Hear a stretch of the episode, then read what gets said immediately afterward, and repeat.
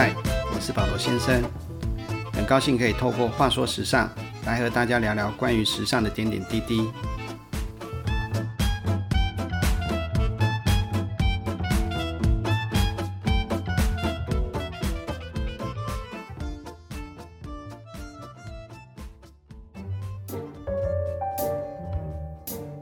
身为一名服装设计师，保罗先生最常被问到的问题是：现在流行什么？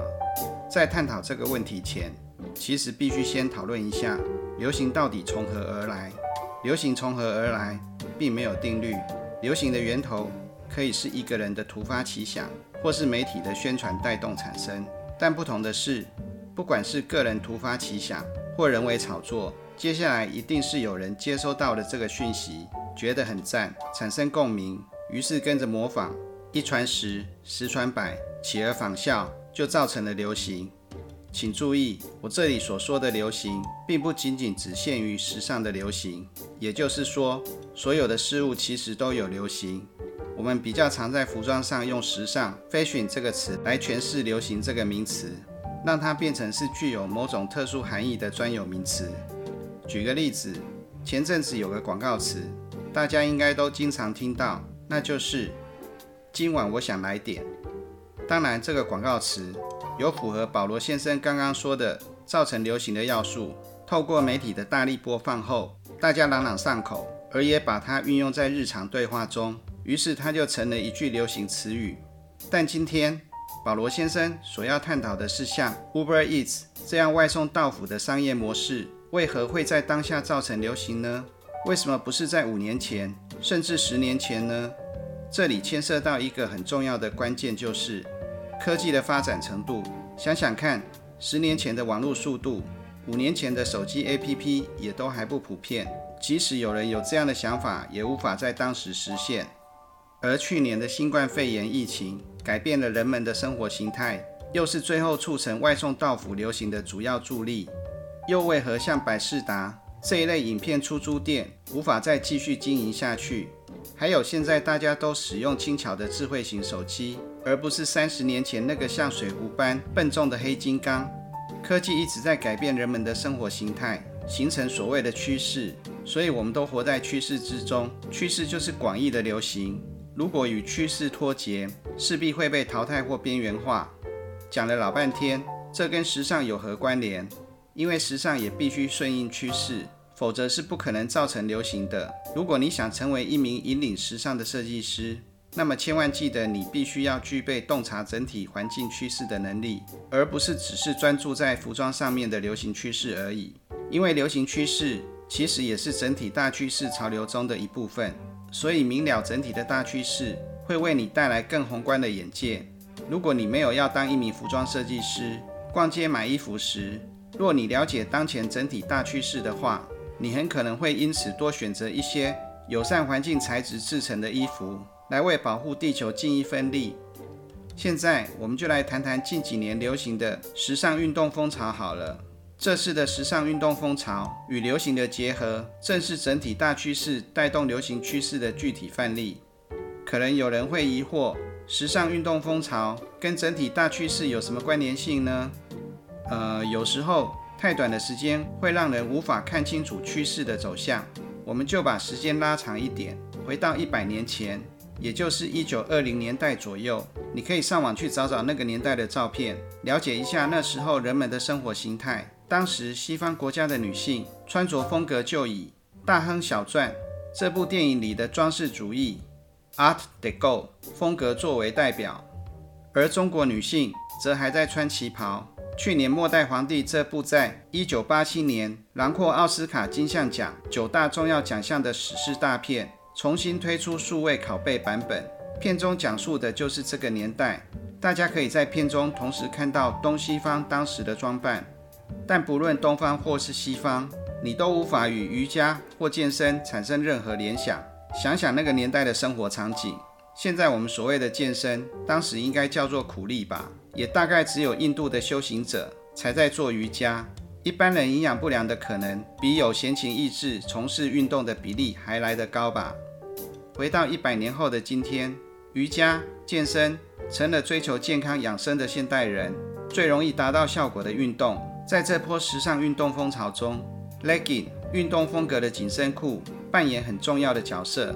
紧身裤并非现在才有的服装单品，但与以往在搭配上只是担任配角的紧身裤不同的是，追求健康的趋势让运动融入了现代人的生活形态中，于是运动风就成了当前的时尚流行趋势，而且持续不退。看准这股顺着趋势的运动风潮，肯定会持续一段时间。于是不少时装品牌顺势推出主打运动风的副牌。运动品牌也开始推出更具时尚感的运动服，而不再只讲求运动的机能性。事实上，现在又有多少人穿着时尚运动风的服装就一定是要去运动？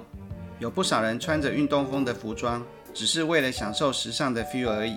对他们而言，心灵层面已经达到了运动的效果。更妙的是，在八零年代，曾经因当时瑞典网球名将伯格代言而小有名气的运动装品牌 Fila，也因这一波运动风加上八零复古风潮而咸鱼翻身，再度成为当红品牌。而现在的 Legging 在加入运动元素之后，也变成了主角。难怪像 Lululemon 可以靠 Legging 作为主力产品，成为众人皆知的品牌。呃，也不能说众人皆知啦，但至少有关注时尚的人，应该都听过这个品牌。讲到潮流常与科技发展有关这部分，时尚运动风的 legging 与以往 legging 最大的差别在于材质。传统的 legging 紧身裤用的布料，通常就是加了好比 lycra 这类弹性纤维的针织布。时尚运动风紧身裤，由于考量到运动机能性的要求，除了布料有弹性。在制作上也会运用比较紧密或特殊的织法，让布料更加密实，不易变形，因此有更好的塑形效果。所以穿在身上会让身形更加匀称。布料也可能经过快干、抗菌、抗紫外线的处理。为了更有特色，可能还会透过镭射切割，让表面产生镂空效果。这也都是现代科技的表现。再加上比以往繁复的切割线装饰。及不同的布料拼接，就更具运动风了。除了以上这些因素外，运动风的 legging 还有什么是跟当前趋势有关的呢？有的，有些人可能对自己的身材自信不够，没有勇气穿运动风 legging 出门。事实上，由于女力的崛起，现代女性越来越认知到自信是来自于对自我的肯定，不用太在意别人的眼光，也与性别无关，怎样活得自在才是最重要的。这就是现代女性与上一个世代女性不同的地方。如果你有好身材，活得自在，秀出好身材有何不可？如果你觉得自己身材不够好，那么想想看，是不是自我要求太高？世上没有人是完美的，是不是该锻炼锻炼身体？毕竟健康才是最重要的哦。如果你只是纯粹不喜欢这类运动风的打扮方式，别担心，一样和健康有关的流行趋势，你还有其他选项，比方说。户外休闲风，走出都市，到郊外亲近好山好水，你也可以打扮得漂漂亮亮，甚至展现出自己的品味。因为就像运动品牌一样，现在的户外休闲品牌不再只是注重户外活动需具备的机能性。因应户外休闲风的流行趋势，让现在的户外休闲服装加入了时尚元素，使服装变得更活泼，色彩更丰富。同样的。时装品牌也因应这股潮流，把一些原本从事户外活动需具备的机能性元素加在时装上，带出户外休闲的感觉，形成所谓的工装风。例如加了盖子的立体口袋、连帽、腰部抽绳设计的派克外套等。你不是真的要去露营，但穿上这样的设计，能使你有接近大自然的 feel。例如二零二零秋冬，GUCCI 与 The North Face 合作的羽绒服系列。就是一个很明显的例子，在相同的趋势底下，每个设计师或服装品牌依然能自由地发挥他们对趋势的认知所产生的灵感，并运用在设计上。所以你能看到五花八门的多样设计出现在各品牌中。至于消费者买不买单，那就又是另外一个课题了。以上所讲的大致是要阐述一个概念，就是。流行趋势不能与大趋势背道而驰，而且往往是从大趋势发展出来的。那么前面提到的个人突发奇想呢？严格来说，这个部分也是建立在不违背大趋势的基础上，只不过更强调凸显个人特质罢了。三宅一生、伊森米亚 K、川久保玲、Ray Wakakubo、山本药师、Yoji Yamamoto，还有去年不幸因新冠肺炎疫情过世的高田贤三 Kenzo，这四位举世公认为世界级的服装设计大师，有一个共同点就是。他们都是日本人，也都成名于巴黎。然而，他们的设计风格却截然不同。三宅一生以千变万化的压折运用，让人将它与压折画上等号。之后的节目中，我们还会更进一步介绍这位大师。川久保玲的风格是在日式的极简中具有实验性。他所创立的品牌 Como de Garçon 的法文意思是像男孩们一样，这样的品牌名。直接宣告他走的就是中性风。今天保罗先生所要探讨的是三本药师和高田贤三，同样是表现日本文化。三本药师的设计让人联想到的是简约、沉静、极具禅意的日式建筑。高田贤三的特色则是大量使用东方风格的花板，鲜艳大胆的色彩，让人感受到充满欢乐气息的日本传统节庆。两人的作品尽管风格迥异，却都巧妙将日本特色转化到符合现代生活形态需求的服装当中。这就是大师的功力所在。他们都依循保罗先生所说的大趋势，却又从中展现出个人的设计风格。虽然起源于相同的文化，但个体的差异终究发展出了截然不同的特色。所谓的突发奇想，往往是积累了长期内心思索沉淀之后的结果。或者是历史文化背景影响下的产物，真像保罗先生一句突发奇想、轻描淡写的带过，就能创造出一个引领时尚潮流的，不是没有，但真的不多。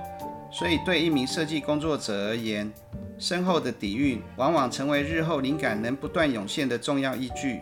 好好用心的去体会周遭的人事物，关心环境及时局的细微变化，你也可以轻松的掌握趋势的来龙去脉。并能洞悉接下来的时尚将流行什么。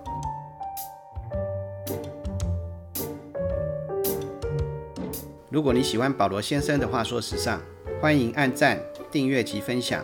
这集的话说时尚就到这里，我们下回见喽。